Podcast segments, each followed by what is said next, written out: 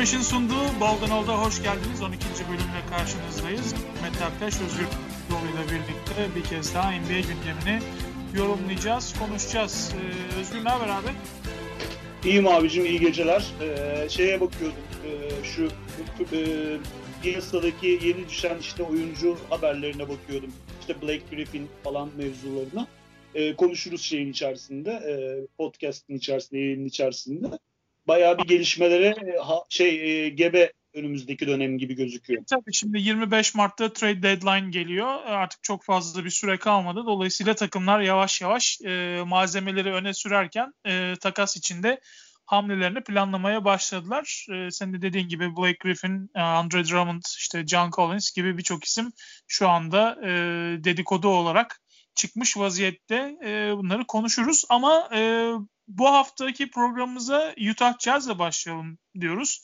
Çünkü e, hani biz iki program önce e, üstün körü Utah'ın çıkışına değinmiştik ama şu son dönemdeki performansları artık daha geniş konuşulmayı da hak eden bir takım haline geldi Utah Jazz. E, 27 maçta 22 galibiyetle Batı'nın zirvesinde son 19 maçta da 18 galibiyet aldılar. Tozu dumana katmış vaziyetler ve bu gece Doğu lideri Philadelphia'ya karşı e, oynayacakları maç öncesinde 7 maçlık bir galibiyet serisine sahipler. E, bu arada bu Utah'ın 19 maçtaki 18 galibiyetin 16'sını çift taneli farklarla kazandığını belirtelim. E, ve böylece 1971 Bucks ve 2009 Cavaliers'tan sonra 19 maçlık periyotta en çok sayıda çift taneli farkla maç kazanan 3. takım oldular. Ee, geçen haftayı Mark Conley'siz geçirdiler. Ee, ama buna rağmen Indiana, Miami, Boston ve Milwaukee gibi Doğu'nun kalbur üstü takımlarını devirerek kapattılar haftayı. Ee, dediğim gibi Sixers oynayacaklar bu akşam e, ve bu hafta yine iki kez Clippers'la karşılaşacaklar. Evet e, Özgür konuşmuştuk dediğim gibi iki program önce Utah'ın çıkışından bahsetmiştik. İyi basketbol oynadıklarını söylemiştik ama e, açıkçası bu kadar böylesine e, o e, rüzgarın bir fırtınaya dönüşeceğini açıkçası ben tahmin etmemiştim. E, şu anda her şey e, yolunda gidiyor Utah için. Acayip bir ritim bulmuş vaziyetteler. Sence bunu sürdürebilecekler mi? Oradan girelim. E, abi şöyle e, yani Utah Utah en çok e, e, soru işareti barındıran takımlardan bir tanesiydi sene başında. Çünkü Utah e, savunması her zaman e, çok klas, e, her zaman beklentinin üzerinde yani beklen bekleneni bekleneni veren bir savunmaydı. E, NBA'nin en e, top klas savunmalarından biriydi ama hücumda çok ciddi problemleri vardı. E, Utah'ı zaten her sene playoff'a getirip playoff ilk turlarında e, veya işte ikinci turunda eleten şey buydu. E, hücumuna çare, hücumdaki e, e, yetersizliklerine çare bulamıyordu e, takım. Fakat e, şimdi bu senenin regular zaman herkesin yine işte playoff takımı olur ama işte 4 ile 7 arası bir takım olur diye düşündüğü. Hani ilk 4 içinde belki 4. sırada saydığı bir takımdı ama e, şu anki pozisyondan çok uzaktaydı. Yani konferans finali için ismi geçen takımlardan benim adıma söylüyorum. Ben kendi adıma söylüyorum ama genelde gördüğümüz, konuştuğumuz, dinlediğimiz şeyler pek konferans finalinde adı geçmiyordu. Çünkü hep şey soru işareti vardı. Yani bu oyuncuların e, işte Donovan Mitchell gibi e, hücum upside'ı çok yüksek olan bir oyuncunun dışında e, yani ne kadar gelişebilir, ne getirebilir soru işaretimiz vardı. Ben çok gelişebileceklerini düşünmüyordum. Fakat oyuncuları geliştirmekten çok abi e, takımı geliştirdiler. Yani hücumda çok acayip bir şeye dönüştüler. Şu anlamda söylüyorum. Yani çok yetkin bir Euroleague takımı seyrediyor gibiyiz yani se- şey yaparken e, takımı seyrederken yani yani a, hani hayal dünyasındaki bir Euroleague takımı gibi düşün abi sürekli pas yapan sürekli ekstra pası kovalayan tamam mı? E, böylece sürekli döndürerek topu işte handoff'tan e, son ekstra pastan yani hani e, daha iyi pası kovalayarak sürekli bir top döndüren ve savunmanın başını bir handball takımı gibi sağdan sola soldan sağa sağdan sola çeviren bir takım haline geldiler ve sürekli en iyi şutu arıyorlar. E, e, yani işte illa üçlük olmak zorunda değil. E, bunun yanı sıra iki tane delicisiyle işte çalışıyorlar dediğin gibi. Yani hücumdaki en e, uygun pozisyonu yani o doğru basketbolu oynamaya çalışıyorlar. Şeyin lafı vardı. Brad Stevens'ın bir lafı vardı. E, Boston maçı sonrası yani Boston Utah maçı sonrası e, hani çok iyi birebir oyuncuları var ama e, ben onları hani oynadıkları takım basketboluyla 2014 San Antonio Spurs'e benzetiyorum. İşte senin de bahsettiğin bu top çevirmeleri, işte doğru karar vermeleri. O top hiç kimsenin eline yapışmıyor. Yani çünkü gerçekten de güzel bir benzetme. E, çünkü senin de dediğin gibi yani bu Utah takımında o NBA şampiyonluğuna uzanan Spurs takımı gibi egoizmden uzakta doğru basketbolu oynamaya çalışıyor. Geçen hafta e, sen şimdi söyleyince aklıma geldi. Twitter'da highlightlarda 2-3 kez Utah'ın takım oyunuyla bu iyi pas çevirip e, en uygun opsiyonu kullanıp sayı ürettiği hücumları izledik ki en son Duncan Parker Ginobili dönemi Spurs'un bu tür highlightlarının Twitter'da bu kadar sıklıkla dolaştığını hatırlıyorum. Ay, böyle düşünüyorum ben de e, ve yani şimdi birkaç şey var abi burada.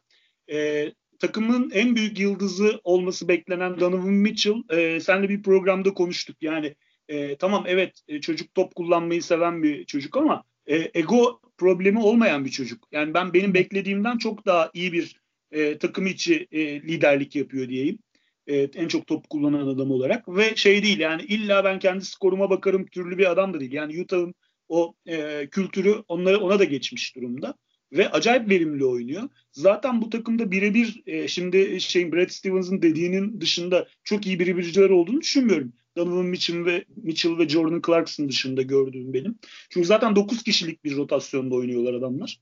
Ee, yani sol, sağdan sola saydığın zaman bo, yani top kullanan adamlardan Boyan Bogdanovic iyi bir birebirci değil. Ingles değil. Yani e, bu adamlar sistem içerisinde üreten Çok adamlar zeki. ve efendim ama çok zeki adamlar. Yani farklarını orada Tabii. ortaya koyuyor. Tabii.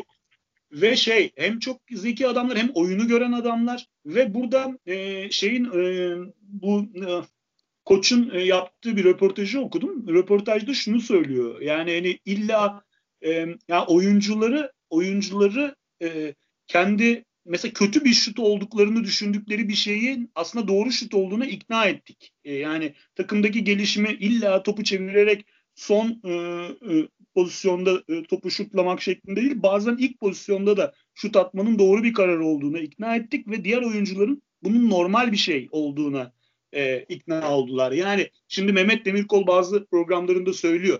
Oyuna oyuncuları ikna etmek gerekiyor. Büyük coaching bu. Doğru veya yanlış ama benim gördüğüm Snyder e, oyuncularını yap, oynatmak istediği oyuna ikna etmiş abi ve hepsi beraber çok zevk alıyorlar ve buldozer gibi takım. Yani Tabii bu şimdi Quinn Snyder'dan bahsetmişken hani sen Euroleague örneği de verdin. Ee, belki bilmeyenler vardır. Quinn Snyder 2012-13 sezonunda da CSK Moskova'da Ettore Messina'nın yardımcılığını yapmıştı. Yani Euroleague e, takımı izliyoruz dedin ya yetkin bir Euroleague takımı izliyoruz dediğin an aklıma bu e, geldi. Hani Snyder'ın da aslında e, Euroleague'den biraz e, şey aldı, ilham aldığında belki belirtmek lazım. E, Ettore Messina ile birlikte çalıştı. Tabii e, Quinn Snyder demişken gerçekten bu takımın e, buraya gelmesine çok büyük pay sahibi. E, 2014-15 sezonunda takımın başına gelmişti.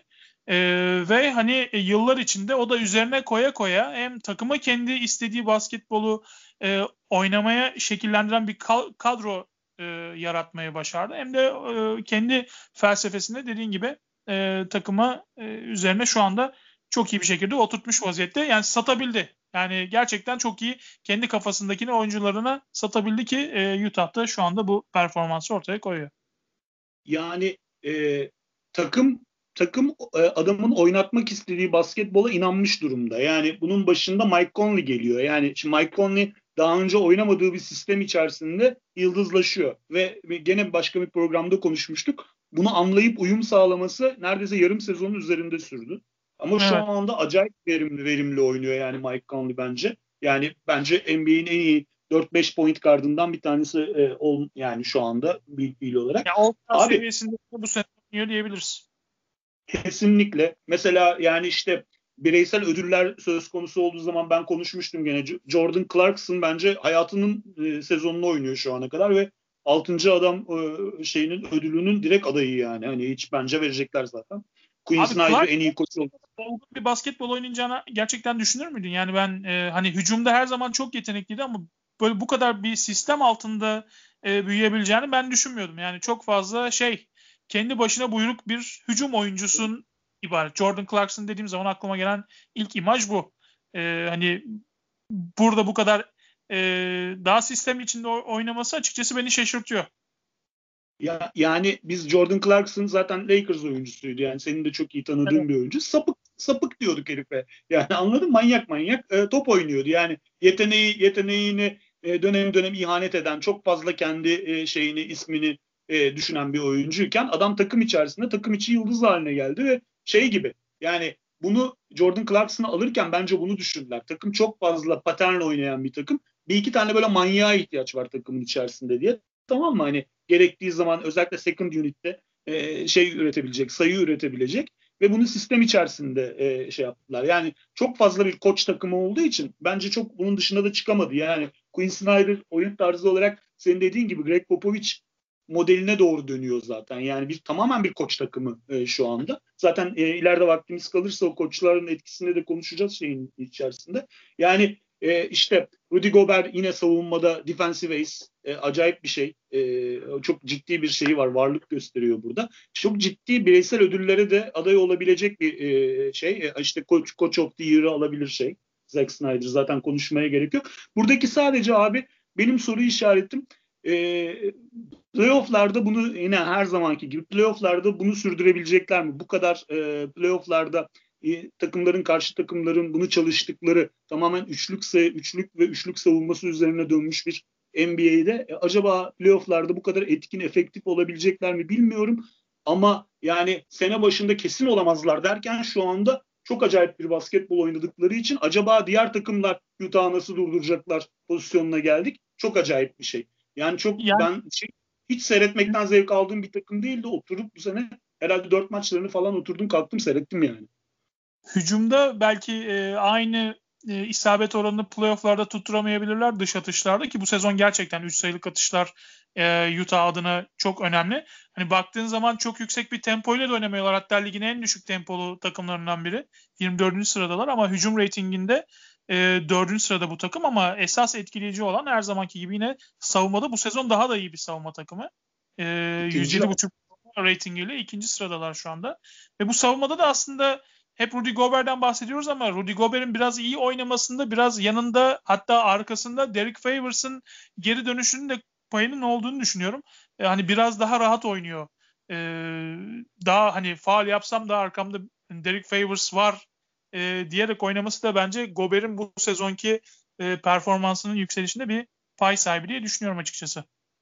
Kesin öyle. E, bu arada sana katkıda bulunmak için şey söyleyeyim. E, e, işte 2'ye 4, e, işte savunmada 2, hücumda 4, 4. sıradalar. Diferansta birinci sıradalar. NBA birincileri. Yani e, e, şeyde. Abi e, hani bazen Nets için söylüyoruz ya hücumda bir numaralar ama savunmada 27'ler. Bunu en azından bir 10'lara 15'leri çekmeleri lazım ki şampiyonluk adayı olsunlar falan diyoruz. İşte şampiyonluk adayı tablosu böyle olur. 2'ye 4 olur. Anlatabildim mi abi? Yani o yüzden hani e, yani şimdi madem istatistik konuşuyoruz, Moneyball konuşuyoruz tamam mı? Yani hani al sana istatistik abi yani takım kendini atlatıyor burada yani. Yani Şubat ayında adamlar 1, 2, 3, 4, 5, 6, 7 sıfırla geliyorlar. E, farklar 12, 21, 17, 8, 14, 14, 18 abi. Anladın mı? Yani son topa kalan, son iki topa kalan falan maçları yok. Darma duman etmişler önüne geleni adamlar. İyi takımlara karşı bu e, dominans performansları göstermeleri etkileyici ama dediğin gibi tabii sonuçta yine bir şerh düşüyoruz. E, sezonun çok erken kısmı. E, hani daha ne olur bilinmez. Playoff'larda her şey değişebilir ama şu ana kadarki Utah Jazz performansı gerçekten etkileyici. Bunu kabul etmek lazım. Diye. Şu işareti burada şu. E, işte aynı geçen seneki Milwaukee gibi e, şey, Quinn Snyder'ın en büyük e, özelliğinin sezon içinde hani insanların darma duman olduğu, kafaların bir milyon olduğu e, normal sezonda takımı e, rekabetçi bir şekilde tutabiliyor olması. Aynı geçen seneki Bucks gibi ama e, a, bu playofflarda başka bir şeye dönüşebiliyor biliyorsun sen de tamam mı? Hani normal sezon başarısı bir şey ifade etmiyor ama rakamlar e, gerçekten e, değerlendirme içerisinde kafada e, yer alabileceğini söylüyor. Yani şu anda ilk üç takım içerisinde e, benim adaylarım da Batı'da. Yani işte iki Los Angeles takımının arkasından Utah geliyor benim gözümde. E öyle. Şu anki performansa gerçekten e, şu anda Batı'nın zaten zirvesindeler ve e, Batı şampiyonluğu içinde güçlü bir aday olduğunu gösterdi Utah Jazz. Diyelim ve e, San Antonio Spurs'a geçelim. Bu sezonun en büyük sürprizlerinden biri olarak değerlendirilebilecek ekiplerden biri herhalde. Ben onları artık NBA'in hamam böceği diyorum. Hani nasıl bir nükleer savaş olsa e, bir tek hayatta kalacak olan hamam böcekleri olur derler ya. San Antonio'da öyle herhalde. Hani ne olursa olsun bir şekilde ayakta kalmayı başarıyorlar. Ee, hani artık bu sezon San Antonio'nun sezonu değil derken bir şekilde sahneye çıkıyorlar. Geçen sezon belki playoff'a kalamadılar ama son maça kadar da yine o yarışın içinde olmaları bile bence büyük bir başarıydı.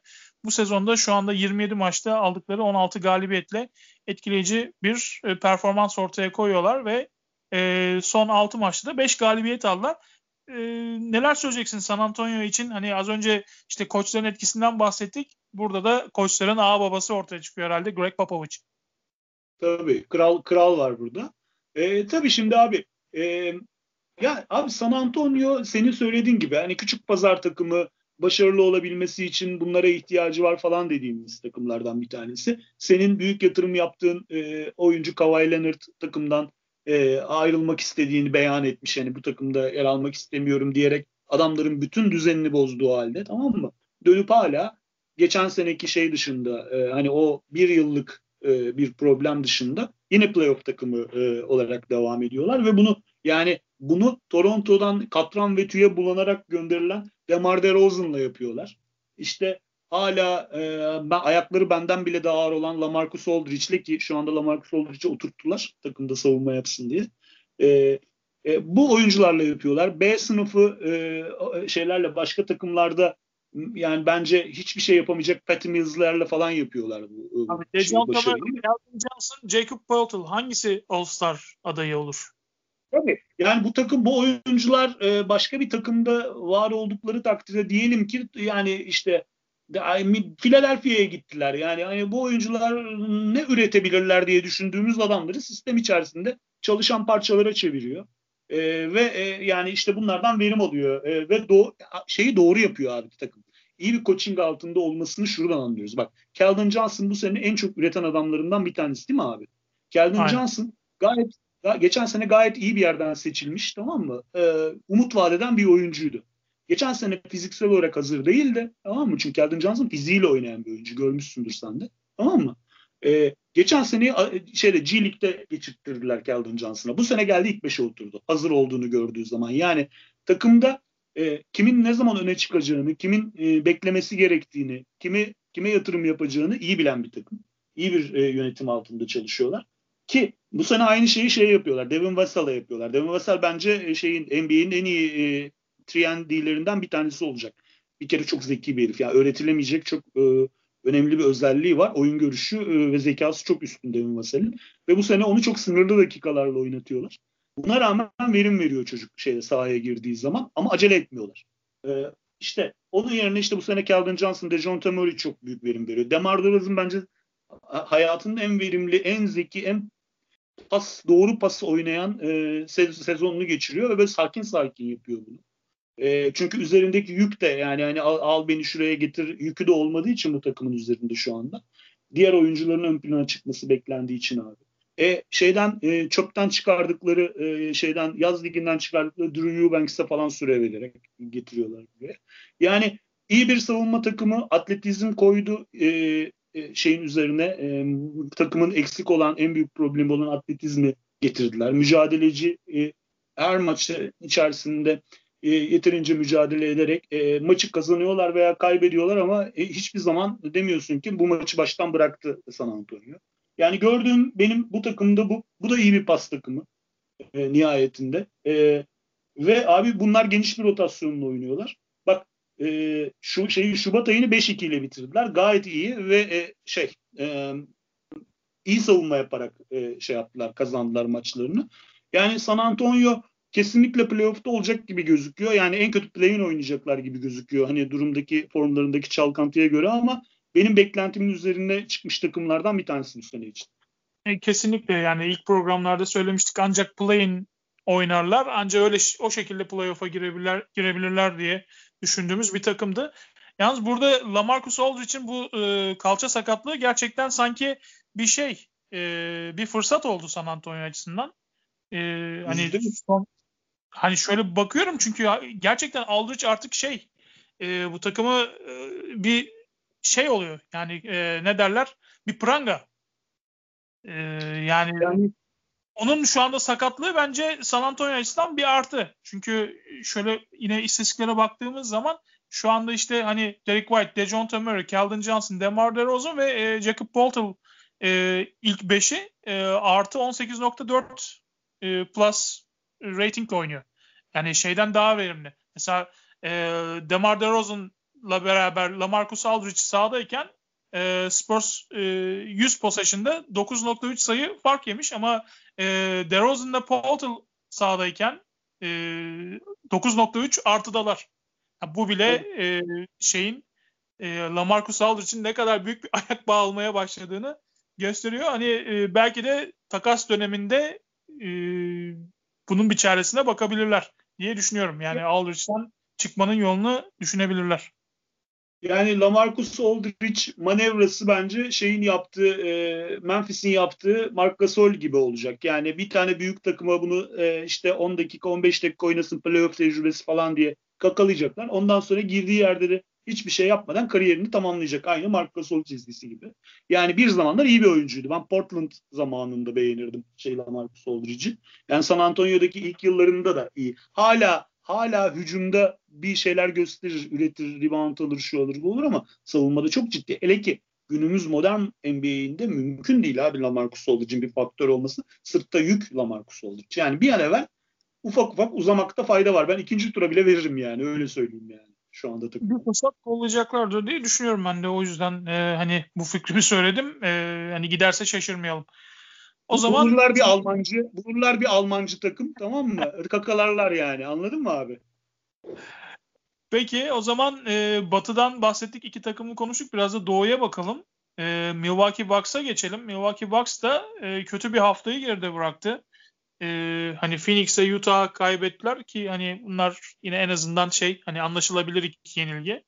Ama Oklahoma City Thunder'a kaybettiler ki o Oklahoma City Thunder'da ne Shai Gilgis Alexander vardı ne George Hill ne Theo Maledon yani guardsız bir takıma karşı kaybetmeyi başardılar. Tabii uzun bir e, deplasman turundalardı. 6 maç e, 11 gün süren bir deplasman turuydu ama hani en azından bu Thunder karşısında bir galibiyet bekliyordu herhalde Milwaukee. Oyuncular da bekliyordu ki maçtan sonra gerçekten e, hani hepsinin yüzü düşmüştü ve şey e, hani enerji ortaya koyamadık.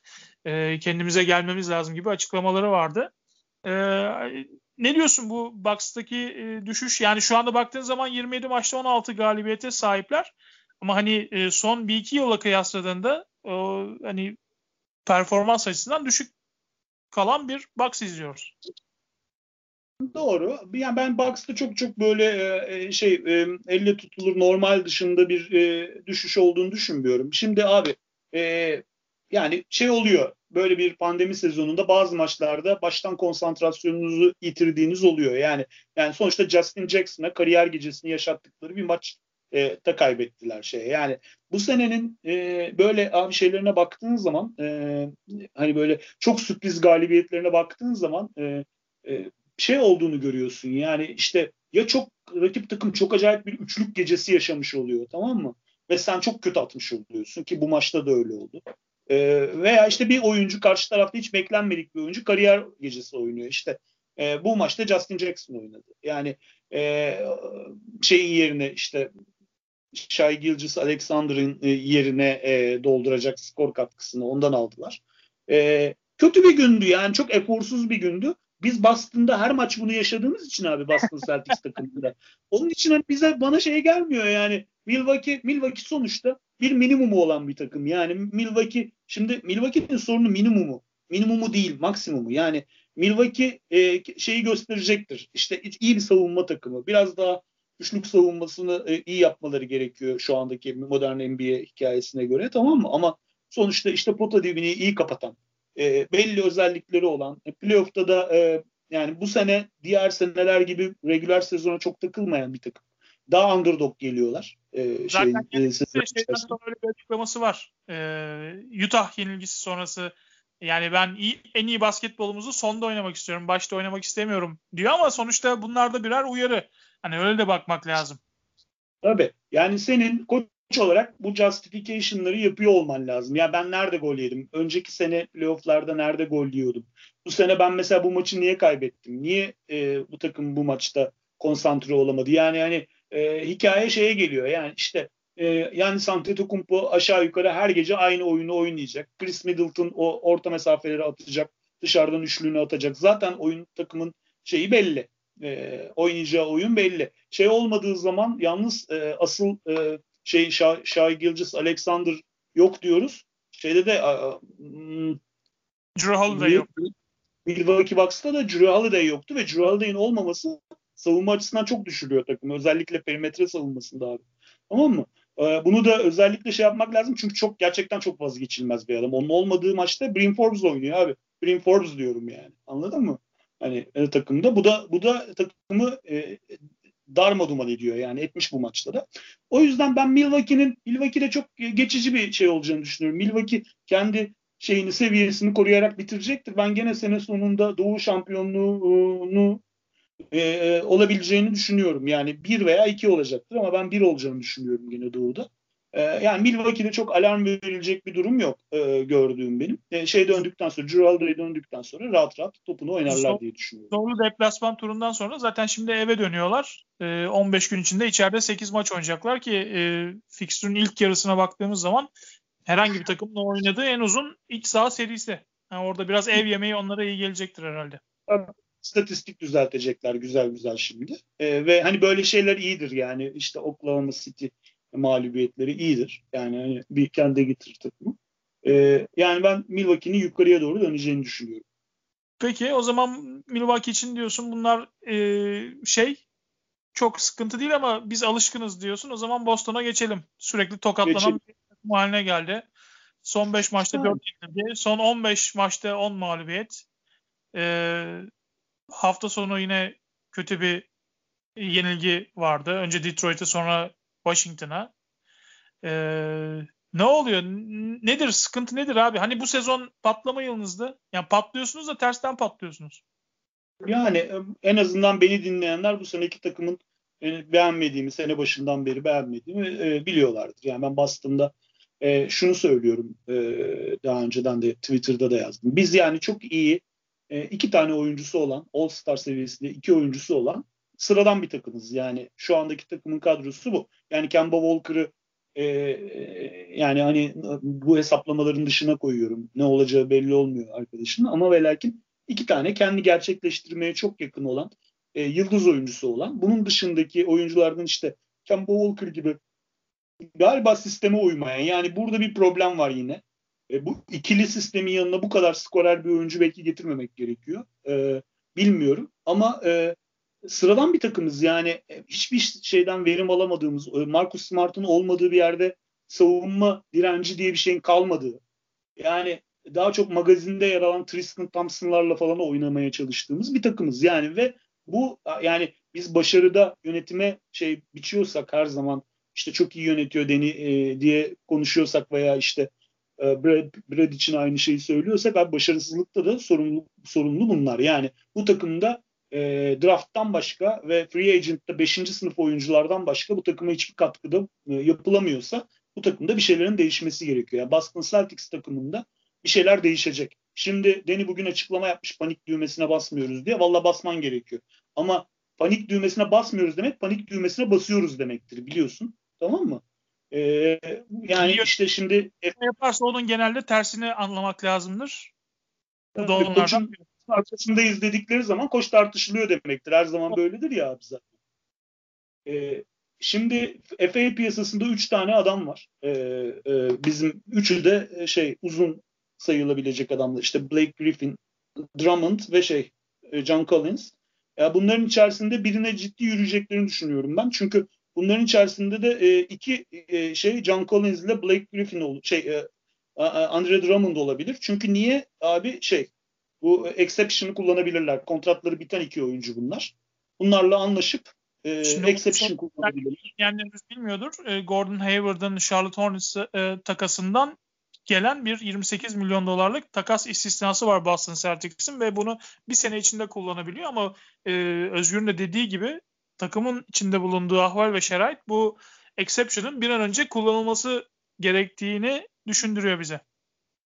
Yani bizim bir wing'e ihtiyacımız var. Aslında bir üç oyuncudan üç oyuncudan bizim işimize en çok gelecek olan sağlam, sağlıklı bir Blake Griffin'dir diyeceğim ama E, sonuçta Black Griffin'in durumu malum. Black Griffin de e, iyi günleri geride kalmış bir oyuncu. Yani bir contender takıma katkıda bulunabilir mi? Evet bulunabilir ama biz contender değiliz. Sorun burada bu. Yani hani biz şu andaki halimizle bir contender takım değiliz. Bizim tavanımız playoff ilk tur. Hadi oldu playoff ikinci tur. Ama konferans finali değil yani. Yani bunu da söyleyeyim yarı finalidir. Ee, yani şu anda 5. hani bu kadar kötü tabloyla 5. olmanızın nedeni de hani Doğu'nun geri kalanına baktığın zaman e, o yüzden 5. sıradasınız. Yani Doğu'nun takımlarının kalitesinden dolayı yine veya kalitesizliğinden dolayı 5. sıradasınız. Bir de gidişat da 5. sırayı tutamayacağız gibi gözüküyor abi. Anladın mı? Yani gidişat da daha da aşağı gidiyor gibiyiz yani. %50'ye geldik. E %50 evet. o zaman abi şeylerin o Every Bradley'lerin falan draft edildiği senelere döndük abi biz %50. Hani bir maç kazan bir maç kaybet takımı. Tamam mı? E biz o zaman abi 5 senedir ne bekliyoruz? Yani hani, şeyin tamam. e, fikstürün geri kalanı hani en azından ilk yarı açıklanan kısım tabii şey biliyorsunuz ilk yarı açıklanmıştı. Hani biraz yumuşak sayılır. E, o bir şans sizin için. Hayatım Pistons, Washington Wizards bunlar yumuşak maçlar değil miydi? Yani şimdi teorik olarak kağıt üzerinde biz bu maçları kazanmalı mıydık? Evet. Öyle değil mi? ne oldu abi? Yani kağıt, kağıt sorun kağıtta değil. Sorun başka yerde. Fikstürde değil yani. Takımda takım uyuyor ya. Uyuyor abi. Bak uyuyor. Dünkü maçı seyret. Ben yemin ediyorum dayanamadım ya. Açtım yemin ediyorum televizyonda başka bir şey seyrettim yani. O kadar nefret ettim ki. Hiç dönüyor dolaşıyor. Takımın kadro genel kalitesine dayanıyor. Yani Tatum ve Brown'u kenara koy. Maalesef sıkıntılı bir takım. Yani Kemba Walker dahil olmak üzere. Dediğin gibi yani Kemba Walker bu takıma bir türlü olmadı, uymadı şu ana kadar da.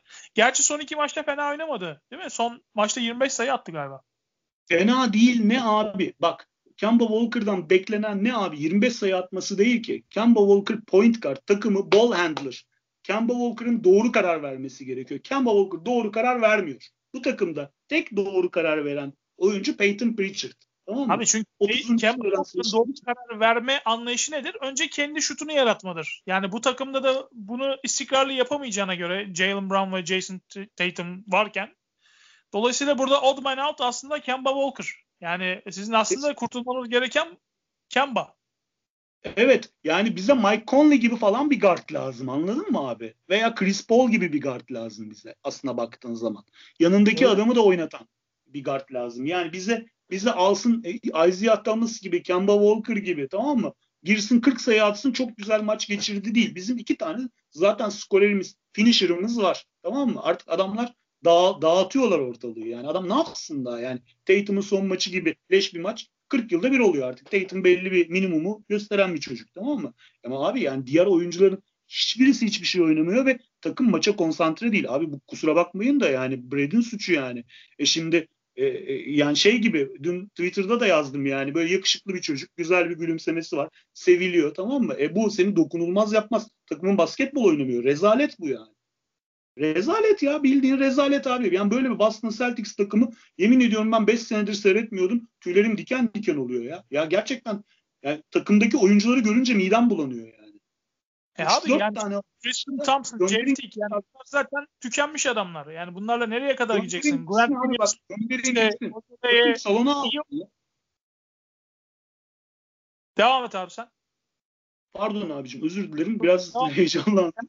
Yok yok hayır bu Skype bağlantısıyla biz bu yayını yaptığımız için bu arada yani bazen seslerimiz üstüne geliyor. Ee, bir de hani karşı taraf durmuş gibi geliyor. Halbuki konuşmuş oluyor. Onu duymuyoruz bazen birbirimize.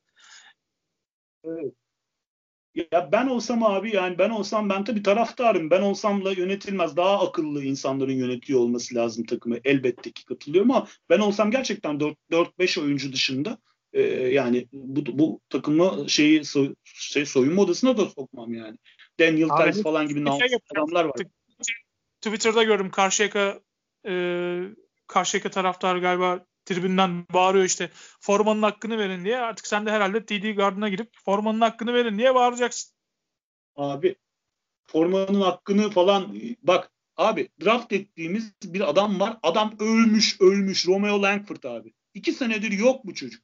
Abi adam bacağı koptu da yeni bacak mı yapıyorlar bu adama yani? Şimdi mesela böyle draftlarımız var bizim ya. 14'ten 13'ten seçtiğimiz, lottery'den seçtiğimiz adamlar bunlar. Yani takım yani ne yapmaya çalışıyorsunuz? Yani iki oyuncunun gelişimine bel bağladık. Bunları aman dokunulmaz yaptık. Tamam bunlar gelişti. Evet şimdi yani takım Celtics takımı ben işte Boston'lı arkadaşlarım dinliyorlarsa bu seneden umudunuz olmasın arkadaş. Ben söyleyeyim size tatlı tatlı. Ya bu takıma çok acayip bir şey yapılacak. Bu exception'ı kullanacaksınız. Bu da bu dönemde getirebileceğiniz en iyi oyuncu şu anda John Collins. Tamam mı? Bana sorarsan. Bu takıma da uyum sağlayabilecek oyuncu. Aman abicim Griffin şey ay, Drummond, Drummond yani sonuçta savunma yapmayan şey um, e, spacing yaratmayan sadece eski old school bir pivot o zaman Greg Monroe ile oynay- oynasaydık yani anladın mı? Yani şimdi bizim sivri zekalılar panik şey olur yani expiring kontrat işte sezon sonunu bekler o kadar ama yani bir katkı olarak verebileceği bir şey Tristan Thompson'dan fazla olmaz.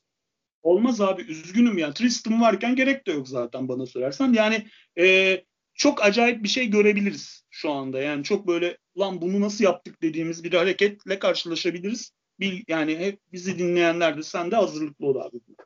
Yani şu anda şey, çünkü deniz almış durumda. Şeyden önce e, programdan önce The Athletic'te şeyi okuyordum. E, John Hollinger'ın yazısını okuyordum. Boston'a o da baya bir geçirmiş hakikaten. Onun e, takas önerileri arasında takas değil yani daha doğrusu alınabilir oyuncular olarak işte Nemanja Bjelica ve Thaddeus Young'ı önermiş ki aslında fena fikir değil. Yani sizin öyle o tarzda... Nasıl? E, Bielitsa olur diyorum. Yani ben Tedious Young çok yaşlı abi artık. Yani Tedious Young e, bilmiyorum sen ne diyorsun ama yani Bielitsa bence hala yatırım yapılacak bir adam. Tabii ki Bielitsa orada daha tercih edilebilir bir oyuncu. Tedious Young'a göre ama Tedious Young'a da öyle şey atma ya. Yabana atma diyorsun. Yabana atma. Abi Iverson vardı ya oynuyor. Hemen hemen yaşıt zaten. Peki. Bielitsa ile yaşıt. Hı hı. Peki o zaman size bol şans diliyoruz. Sana evet, biraz daha sabır diliyorum. Öyle Ve seni. E, bir başka doğu takımına geçelim. Yine geçen sezona, son iki sezona göre beklentilerin çok altında kalan şu ana kadar. E, Toronto Raptors. Yani e, bu takım sürekli böyle şey hani geriye düştüğü maçları bir iki sezon önce hep kazanmasına alıştığımız bir takımdı. Bu sezon öne geçtiği maçları kaybediyor. Ve bir türlü hani ha düzeldi ha düzelecek derken o şeyi bir türlü atamıyorlar. Adımı atamıyorlar. Ee, şu anda da Doğu'da kaçıncı sıradalar? Bakayım. 8. sıradalar ama yani yine bu 8. sırada olmanın nedeni e, biraz hani Doğu konferansının zayıflığı diyebiliriz. Yani şöyle çünkü playoff dışındaki takımlara baktığımız zaman hani burada Miami Heat dışında herkes var zaten. Yani olması gereken herkes orada. Toronto 8. sırada. Ne diyorsun? Nasıl düzelir bu Toronto? Abi, abi düşünebiliyor musun? NBA'in en kötü takımlarından Minnesota ve Boston'a yenildiler yani. Anladın mı? Yani hani böyle bir şey olamaz yani. En kötü iki takımı diyor şu an. Evet yani abi şöyle e, e, bizim bizim Raptors'da bence Raptors geçen sene gönderdiği yani e, çıkan adamların yerine doldurduğu adamlardan verim alamıyor. Yani takıma uyum sağlayamadılar. E, yani e, hücumda çok büyük problemleri var gözüken o ki tamamen gene Pascal Siakam'ın eline bakan bir takım değişmiyor. Kyle Lowry e, her yıl bir yıl yaşlanmasına rağmen bence namuslu basketbolculuğuyla bir şeyler yapmaya çalışıyor. Çok yani şey yıllar geçtikçe daha çok takdir ediyorum onu. E, ama e, bu kadar yani takımın hücumda ciddi bir şekilde tavan sıkıntısı var. Savunmada gene iyi kötü bir şeyler yapıyorlar ama bu sene savunmada da düşmeye başladılar bana sorarsan. Yani bizim baştan beri söylediğimiz işte Boston'daki temel problem de burada var. Burada da karar vericiler e, süper yeterli değil. Yani hücumda e, karar vericilerde problem var. Yani Kyle Lowry dışında çok ciddi bir yaratıcı oyuncu yok takımın içerisinde. Yani Van Fleet'i sayarsan Van Fleet'i de diyeceğim. Tamam mı? Ama yani ciddi şekilde tıkanıyorlar tık, çok tıkanmaya başladı takım. Yani hani geçen sene sadece artık e, önceki senelerde playofflarda yaşanan tıkanmaları normal sezonda da yapıyorlar. E, e, yaşıyorlar. E, ve yani tam yukarıya doğru dönüyor bu takım kendine geliyor derken çok saçma maçlar kaybediyorlar. İşte bir tanesi Boston maçı. Ee, NBA'in en kötü takımı olan Boston'a yenildiler. Onun arkasından da e, işte Minnesota'ya yenildiler. E, e, Minnesota çıkışta falan filan diyoruz ama yenilmeyeceksin yani e, bu takıma da. E, yani şöyle abi şey playoff'a kapağı atacaklar. Ben birinci sıra takımının e, Toronto ile eşleşmek isteyeceğini düşünmüyorum. Bu bir gerçek. Birinci veya ikinci sıra takımla eşleşecek Toronto ile. Ama e, şey e, yani ya play-in ya playoff 8 falan diye düşünüyorum bu sene. 7-8 o civarlarda bitirecekler gibi düşünüyorum. Çok ciddi çözemeyecekleri problemler var. Onlar da takas piyasasında işte Drummond'a falan e, yükleniyorlar diye bir şey duydum. E, hayırlısı olsun alsınlar bacağını taraflarında. ihtiyacı Drummond falan değil. Onların böyle e, gerçekten şey sağlam bir skorere ihtiyaçları var. Benim de oraya önerim Bradley Beal. Nasıl Tabii, alırlar, nasıl yapıyorlar bilmiyorum ama öyle bir adam. takım şeyle beraber, patronuyla beraber takaslayın Bradley Beal'ı alın. Çok doğru söylüyorsun. Yani çünkü yani bu Pascal Siakam'la falan olacak iş değil yani. Abi abi çocuğu da degrade ediyoruz. Yani Pascal Siakam biliyorsun hani gülüyorduk, eğleniyorduk benim Siakam nefretimden dolayı ama Pascal Siakam bu kadar da leş bir oyuncu değil ya. Yani. Anladın mı? Ama Pascal Siakam şey zaten gibi işte yani Pascal Siakam iyi bir oyuncu ama bir takımın bir numaralı opsiyonu olacak bir oyuncu değil. Bunu taşıyacak bir oyuncu değil. Böyle bir iddiası, kendi iddiası da yok böyle. Bu çocuğu yapmaya çalışıyorlar böyle anladın mı? O çocuk da kendi çapında bir çocuk yani. Yani şöyle böyle bütün delik gedikleri kapatan falan bir çocuk. Mesela çok güzel bir Utah oyuncusu olur. Biraz evvel konuştuğumuz San Antonio oyuncusu olur. Hani azar azar her şeyi yapıp bütün gedikleri kapatan mükemmel şey iyi bir takımı mükemmel bir takım haline getirebilecek bir takım o şey oyuncu Pascal Siakam yani. İşte savunma defensive ace tamam mı? Savunmada hiçbir zaman belli bir seviyenin altını düşmüyor olan. Tamam mı? Hücumda da işte belli şeyleri atletizm getiren, open court oynayan tamam mı? E, falan bir oğlan ama bu çocuktan yani yarı saha basketbolunda sürekli üret dersen bu çocuğun e, şeyi standart bir 3 sayısı hala yok. 3 sayıda bir tehdit değil. E olmadığı zaman da karşısına tedbir alıyorlar yani oğlanın. Aynı Antetokounmpo gibi. Antetokounmpo'yu bile artık durdurabiliyorsun playoff'ta. Yani çok daha iyi bir versiyonunu düşün Siakam'ın. Onu bile durdurabiliyorsun. Siakam'ı zaten adamlar anahtarlık yapıyorlar yani. Hani Abi şeyde yapıyor. Siakam'dan çok iyi bir hani rol olarak söylüyorum. Scottie Pippen olur. Aynen. Ama bir Aynen. Michael Jordan olmasını bekleyemezsin. Yani şey olarak rol anlamında takımdaki rolü anlamında söylüyorum. Yani da... Pascal Siakam evet çok iyi bir ikiliydi ama e, o gittikten sonra oraya bir Kawhi Leonard lazım. Şey evet, anlamında aynen. yani hücumdaki mentalite anlamında. Yürüyün abi. Bradley Beal'a yürüyün. Dediğin gibi senin. Çok güzel. Ver abi takımdaki kim mi istiyorlarsa ver. Pascal Siakam bile veririm ben. Öyle söyleyeyim sana yani. Takımın çünkü Chris Boucher bu sene iyi oynuyor. Yukarıya geliyor. Tamam mı? Tamam şey Pascal Siakam vermeyeceklerdir de. Tamam mı? Kimi istiyorlarsa verin gitsin yani. E, e, elindeki tüm her şeyi gelecek sezon draft haklarını falan filan ver. Zaten Washington yanmış gitmiş tamam mı? Yani işte NBA'nin en kötü 4 yıl 129.9 milyon dolar. Bu sene 29 alıyormuş.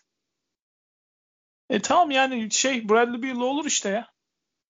Olur olur. ben söylüyorum abi. Gayet güzel. Fıstık gibi de olur yani.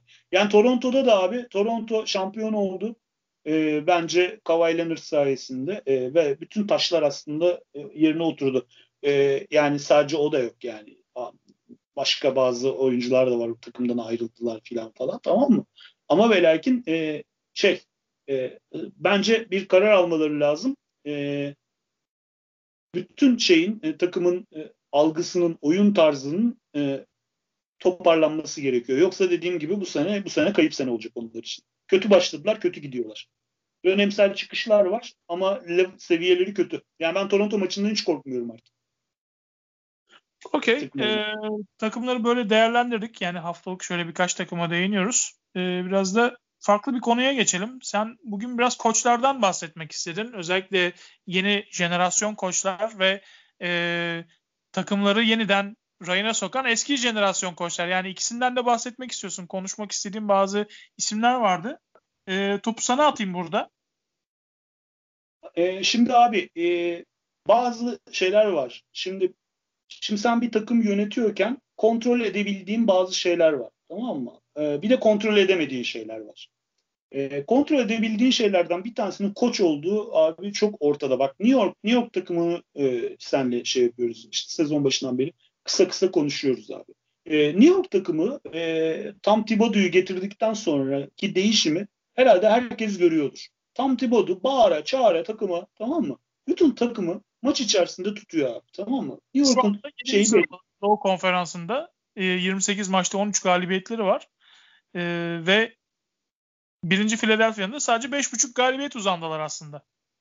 Tabii. Yani ve şey gibi e, yani sezon başındaki değerlendirmelerde ben hani belki biraz daha umutlu gibiydim. Sen de öyleydin. Biz öyle konuştuk ama çoğu değerlendirmede NBA'nin en kötü takımlarından biri belki de birincisi olduğu söyleniyordu. Yani yine de burada genç... olmalarını beklemiyorduk. Yani biraz daha bir e, hani Thibodeau etkisi ve işte takımı baktığın zaman genel olarak kadro yapısına geçen sezona göre daha iyi bir kadroya sahip olduğunu söylüyorduk ama böyle bir gelişimi de açıkçası beklemiyorduk. Ee, şu şu var abi Thibodeau gibi bir koç seni şampiyon yapmıyor. Tamam mı? Hani e, şeyinden dolayı bir takım bazı e, başka kusurlarından dolayı işte yıldız yönetimi falan filan ama bu takımda yıldız yok. Yani yıldız Julius Randle bu takımda. E, e, böyle bir takımı belli bir seviyeni seviyede maç kazandırıyor. E, böyle bir koç. Tom Thibodeau gibi bir koç. E, burada e, problem şu abi. Genç oyunculara yatırım yapılan takımlar bunlar. E, New York gibi takımlar. İşte e, Oklahoma City gibi, New York gibi, Chicago gibi e, genç oyuncuların gelişimi beklenen takımlar bunlar. E, bu takımların maç kazanması gerekiyor. Maç kaybederek oyuncu gelişmiyor. Tamam mı? Bir yandan da kazanma kültürü oluşturmak gerekiyor. Çünkü kazanma kültürü oluşturduğun zaman free agentların da ilgisini çekiyorsun. Tamam mı? Yani onun için tam Thibodeau e, etkisi ve şey e, Chicago'nun koçu kimdi? E, Billy Donovan tamam mı? Bunlar takıma geldiklerinden beri takıma şey at, atlatıyorlar. Yani bir NBA takımı gibi oynuyorlar. Başı sonu belli tamam mı? Maçı kazanırsın kaybedersin. Ama e, yani işte burada Julius Randle'ın e, yani şeyi şeyi biliyorlar. Lideri doğru seçmek tamam mı? Liderin etrafına takımı oluşturmak, e, süre yönetimi gibi bazı şeyleri e, e, mesela daha önce şeyde New York'ta görmediğimiz bazı şeyleri maçın içerisinde tutma oyuncuyu. Yani dikkatinin dağılmasını engelleme gibi bazı şeyleri Zaten Billy Donovan çok iyi yapardı sen de biliyorsun tamam mı? E, Tom Thibodeau da çok iyi yapıyor. İki takımın da geçen seneki pozisyonuna göre daha yukarıda olmasının sebebi old school koçlar. Ben yani, böyle düşünüyorum. Tek e, hani soru işaretimiz özellikle hani genç oyunculara karşı e, çok fazla sempati beslememesi, onların hani gelişimi için çok fazla ekstra bir çaba sarf etmemesi olmasıydı. Hani genç oyuncuların ikisi bu kadar fazla e, 25 yaş altında oyuncu varken bu oyuncuların e, Thibodeau'ya nasıl dayanabileceği, Thibodeau'nun onlara nasıl sabredeceğini açıkçası buradaki en büyük soru işaretimiz buydu ama şu ana kadar bir sıkıntı yok. Yani işte Obi Toppin'inden tut, işte Mitchell Robinson'a, Emmanuel Quickly'e, işte R.J. Barrett, yani hepsi gayet e, gelişimde bir şey e, yukarı doğru ilerliyorlar. Senin söylediğini şöyle destekleyen bir şey var. Bazı oyunculardan tamam mı? E, yani genç oyuncular deyip tamam mı? Komple kesti. Kevin Knox gibi. Tamam mı? Evet. Mesela bu adama süre vermiyor artık. Yani Kevin Knox yetenekli bir çocuk biliyoruz. İşte Frank Tilikina gibi her sene bir şeyler yapan tamam mı? Her sene aman bu sene çıkış yılı olacak denilen oyuncuya sürelerini düşürdü. Tamam mı? Bunu bu süreleri mevcut oyunculara paylaştırıyor. Ve e, yani onun sisteminde oynamaya çalışan, oynayacak olan Deniz şeyi gönderdi işte. Deniz Smith'i gönderdi. Tamam mı? E, mevcut sisteminde oynayacak oyunculara süre ve özgüven veriyor. Yani tekniği bu şey e, tam Thibodeau'nun. Yani şey gibi hani e, beğenmediği oyuncuyu tamamen kesiyor, yok ediyor takımdan. Tamam mı? Yani aman onu da şey yapayım, Kevin Knox'ı kazanayım diye uğraşmıyor. Yani. Burada Genç doğrusun. kazanayım diye bir şey yok evet. Ama Emmanuel Quickly e, belli başlı bir rolü var. Adam bench'ten geliyor, skorunu atıyor, savunmada fena değil tamam mı? Ama Emmanuel Quigley'e de süre veriyor. Ve ben biz seninle geçen programda da konuştuk işte. Şey geldiği zaman, Derrick Rose geldiği zaman ben dedim ki Emmanuel Quigley'den kesmeyecek süreyi. Diğer oyunculardan kesecek. Ben Elfrid Payton'dan keseceğini düşünüyordum. Gerçekten de kesmedi şeyi. Emmanuel Quigley gene oynuyor yani. yani o süreyi alıyor. Bu çocuğa yatırım yapıyorlar. Yani hani ve şey gibi hani şey demiş ya e, Derrick Rose nasıl daha verimli olursun tam Thibodeau'nun sisteminde diye konuşuyorum oyuncularla diye özellikle Emmanuel Quigley ile konuştuğunu söylemiş. Güzel yani New York'ta işte old school koçun etkisi abi. Anladın mı? Seni bir tier bir e, şey e, yukarıya atıyor takımı. İşte aynı şey e, Billy Donovan Chicago'da Zach Levine etkisi tamam mı? Bence Zach Levine hayatının basketbolunu oynuyor bu sene. Güzel oynuyor. Laurie Markkanen sağlıklı kalabildiği sürece iş görüyor şeyde Yani rollerini çok doğru dağıttı Billy Donovan. Aynı şey Chicago'da da var. Sen ne diyorsun bilmiyorum. Kesinlikle katılıyorum. Yani e, veteran koçlar etkisi bu sezon yani hem Bulls'ta hem Knicks'te işte daha önce program başında da bahsettik. Spurs'te fazlasıyla etkili e, görüyoruz. Bir de genç mesela genç oyunculardan e, yetiştirelim işte draft picklerden bir şeyler olsun e, diye çabalayan takımlar da var. Mesela Mark Degno şeyin e, OKC Thunder'ın koçu mesela. O da 35 yaşında. E, işte daha önce takım G League takımını da çalıştırıyordu Blue'yu. E, şimdi Billy Donovan'ın yerinde. E, o da baktığın zaman genç jenerasyon olarak aslında o e, şeyde de iyi bir iş yapıyor diyebiliriz herhalde. O genç oyuncuları yetiştirme anlamında. Yani bu da farklı bir şey, stil. E, şöyle zaten bu bunlar G League e, ve oyuncu gelişimi koçları e, şeyi. Bu buna örnek olarak şey de verebiliriz abi. Taylor Jenkins var ya şeyde Memphis'in evet. koçu. Bu da bu da G League koçuydu. Şey yaz ligi koçuydu tamam mı? Ya, Bunlar... develop koçların e, koçlarının şey head koç olarak takımların başına getirilmesi de yeni bir trend herhalde. Yeni bir trend. Bu da bir başka trend. Yani ve bu da sonuçta işte Taylor Jenkins çok iyi oynuyor ve oyuncu geliştiriyor şu anda farkındaysan tamam mı? O takımda da bayağı bir ki ben her programda her programda söylüyorum. Memphis Grizzlies'in daha kenarda çok oyuncusu var. Yani 2-3 tane daha kenardan gelecek baba oyuncusu var. Yani Memphis'in geleceği çok parlak. E, bunu da oturdular Taylor Jenkins gibi bir yaz ligi koçuna emanet ettiler bu takım ve takım oynuyor. Yani aynı şey şeyde Degno'da da şey Dallas Mavericks'teydi zaten daha önceden şeyle beraber. E, e, sonuçta bu mesela şeyin OKC'deki abi oyuncu gelişimi yani işte veteranların katkısını zaten bekliyorduk. Al Horford'un falan tam takımı zaten bu takım ama mesela genç oyuncularda ben çok büyük yükseliş görüyorum burada. Bazı oyuncuları da baktı ki e, e, şey yapıyor, eziliyor, iyice süre vermiyor. Bunları League'de oynatacak mesela. Şey, e, Pokusevski gibi. Tamam mı? Bunları aşağıya doğru gönderiyor. Ama mevcut şeyi takımı güzel yönetiyorlar ve her oyuncudan verim alıyorlar. Yani oyuncu gelişimi abi illa o sene olmak zorunda olan bir şey değil. Yani o seneyi gerekirse oturtarak League'de işte Keldon Johnson örneğinde olduğu gibi e, iyi geçirmesini e, ve neye ihtiyacı olduğunu anlarsan oyuncunun e, oyuncu sağlam dönüyor geriye. Yani bu kararları doğru veriyorlar. Bu bu takım iki takım için söylüyorum. Memphis ve şey e, OKC Bence büyük şey var. Bence iyi bir coaching kariyerlerine ikisi de iyi başlangıç yaptılar. E, onların da uzun bir kariyer olacağını düşünüyorum. Bu arada OKC'den bahsetmişken OKC Blue'da e, forma giyen Türk oyuncu Ömer Faruk Yurtseven'den de bahsedelim. Sen kendisini pek sevmezsin gerçi ama e, ikinci maçında 14 sayı 11 rebound 6 asistle oynamış kenardan gelmiş. E, takımda 141-110 kazanmış böyle bir bilgi verelim. Yani Ömer de orada işte şu anda hani kendisini geliştirmeye çalışıyor. Belki bakarsın o da zaman zaman Thunder kadrosuna bile girebilir. Böyle oynamaya devam ederse. Abi e, Ömer Faruk e, yetenekli bir çocuk. Kaç senedir bildiğimiz bir oğlan. Tamam mı? Ömer Faruk da Ömer Faruk çok iyi basketbol programlarında e, şey yaptı. NCAA oynadı. Patrick Ewing gibi bir herifle çalıştı. Tamam mı? Onun coaching altında. Fakat e, işte NCAA'de oynamanın da şöyle bir e, problemi var bu tür uzunlarda.